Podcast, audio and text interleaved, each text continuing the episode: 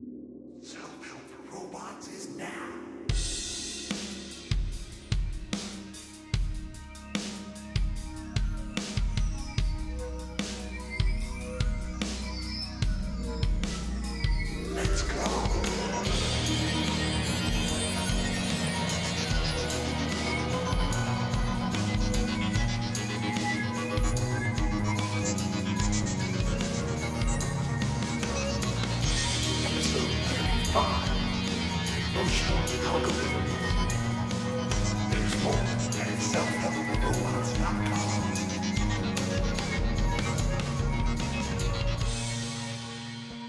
Welcome to Self Help for Robots. I'm your host, CJ Pitchford, and this is episode 35 Emotional Algorithms.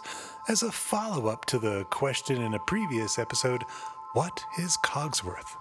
Last time I chatted with you, I mentioned that Cogsworth is just the first step towards artificial emotional intelligence. It's a little bit early to ask, what is artificial emotional intelligence?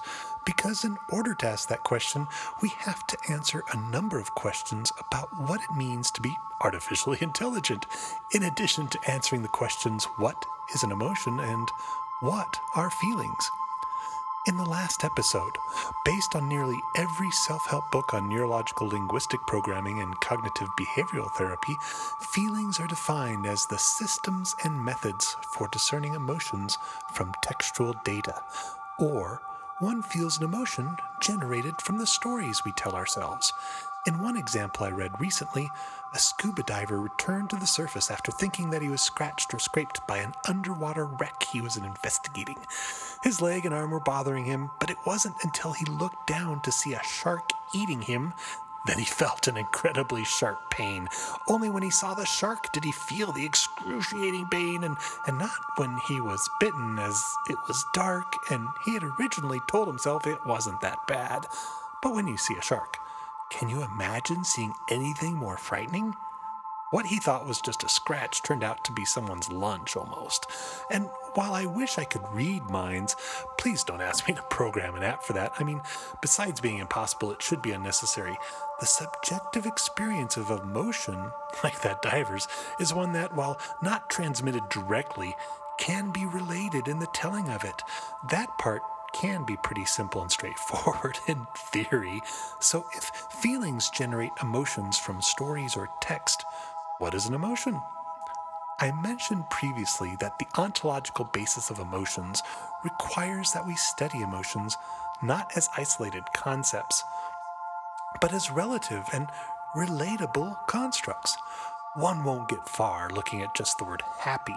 If one wants to know what it means to feel happy, we must understand the ontological foundations or properties of feeling happiness, as every emotion includes at least two additional properties in addition to the experience of a positive gain one associates with the emotion, quote, I feel happy, unquote.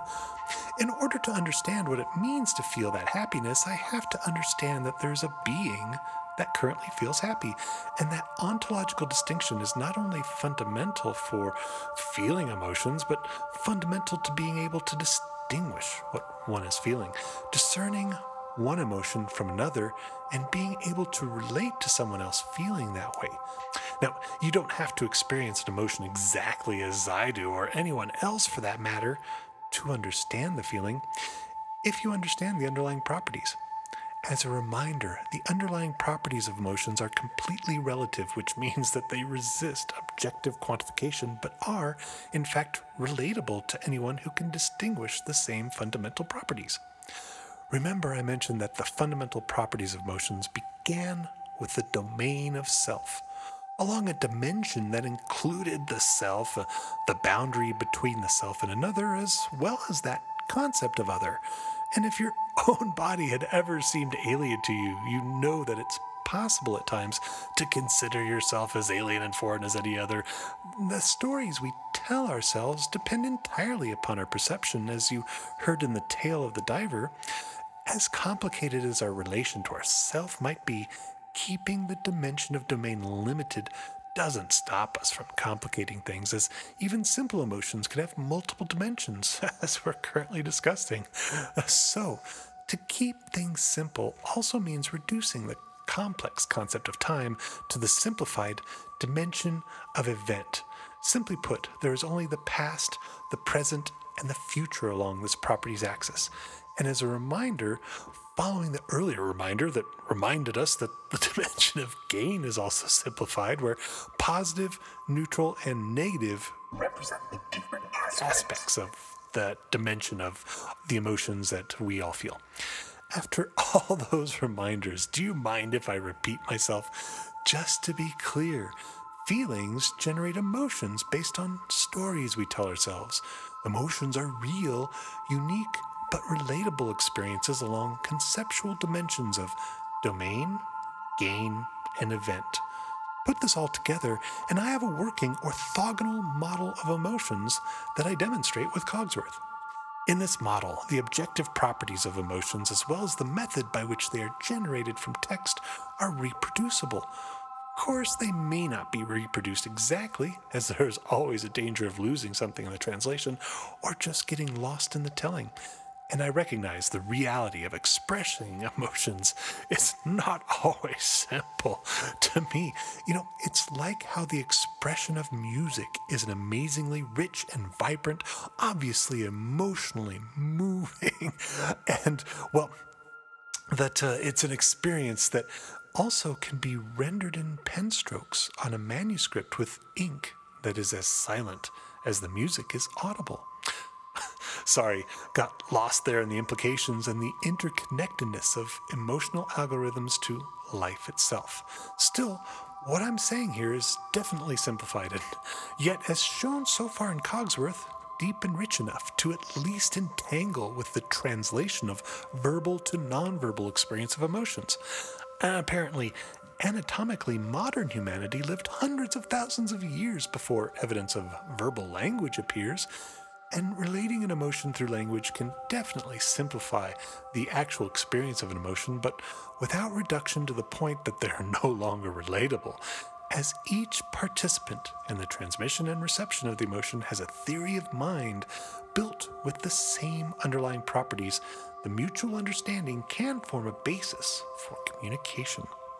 This model is simple enough to apply to animals and nonverbal robots as well as translatable to people like you and I who use their verbal consciousness as the basis for their understanding of feelings. Like, well, you know, that's just about everyone, as I said. So, while words are critical for the expression of emotions that can be understood by others, they're not strictly necessary. And by getting past the confusion of mistaking the signifier, in other words, the word, happy for what is actually signified, you know, someone actually feeling happy, one can create algorithms that analyze and also generate emotions. But, and here's where we start to tackle even more complicated concepts what is an algorithm? and, and so what follows is also simplification, but let's do this. You see, a pragmatic definition of an algorithm would be simply a solution to a problem. But what is the problem we're discussing here? Understanding irrationality using algorithms? Is that really what I'm proposing? An algorithm is also what makes computer processing appear smart. You provide input, and the computer process provides an answer. Not just any answer, but the correct one, repeatedly. For almost any input, the output provides a consistently correct answer in theory. I mean, it works in real life only when people are motivated to understand. Without that desire, there's no point in even trying to share anything, let alone sharing real and unique emotions. So, if you thought just conceptualizing irrational thoughts was a bit vague, this is where things really get blurry. An algorithm in itself doesn't want anything. I mean, does an algorithm exist independently and separately from its implementation? Have I just run into uh, the same ontological, you know, fundamental problem of computation? You know, my source code, regardless of the input and the outputs, is an objective expression of a process, but in itself, it doesn't act on its own. So, when you think about the purpose of the algorithm, it is meant very specifically to provide, to satisfy, to complete, to realize an answer for the questioner based on a desire for the answer. So, but algorithms don't have desires. Yet, to someone who thinks the entire universe is computation and all actions and even interactions are computable, well, the service of the algorithm to that desire is plain and explicit. but where does that lead the so called emotional algorithm? Are we just algorithms? No.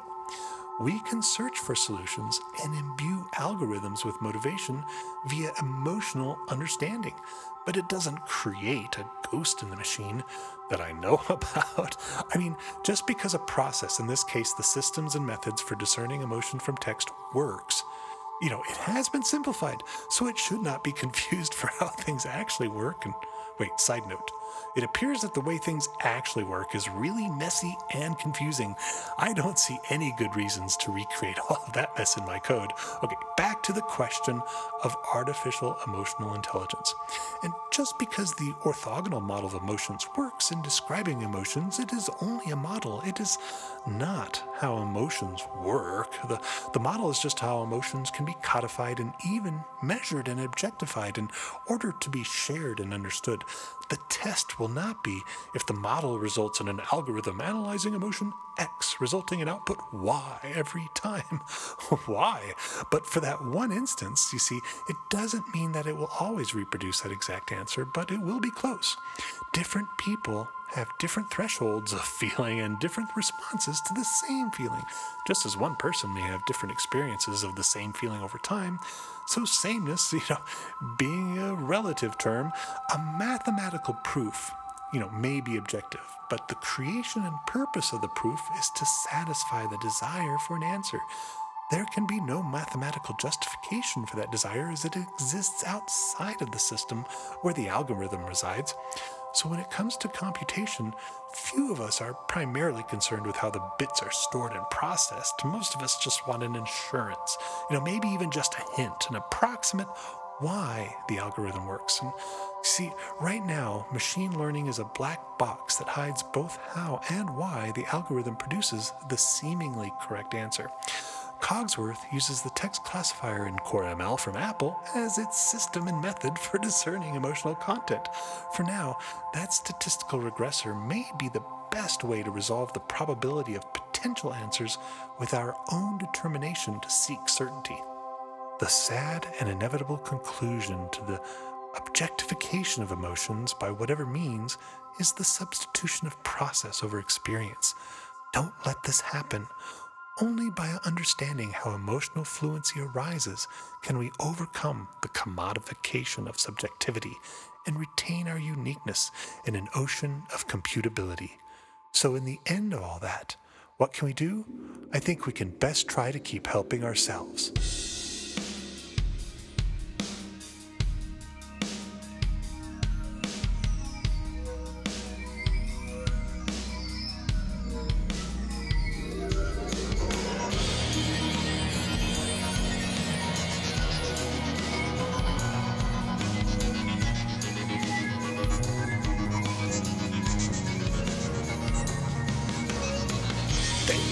Listening, and please leave a review at iTunes or wherever you heard this podcast.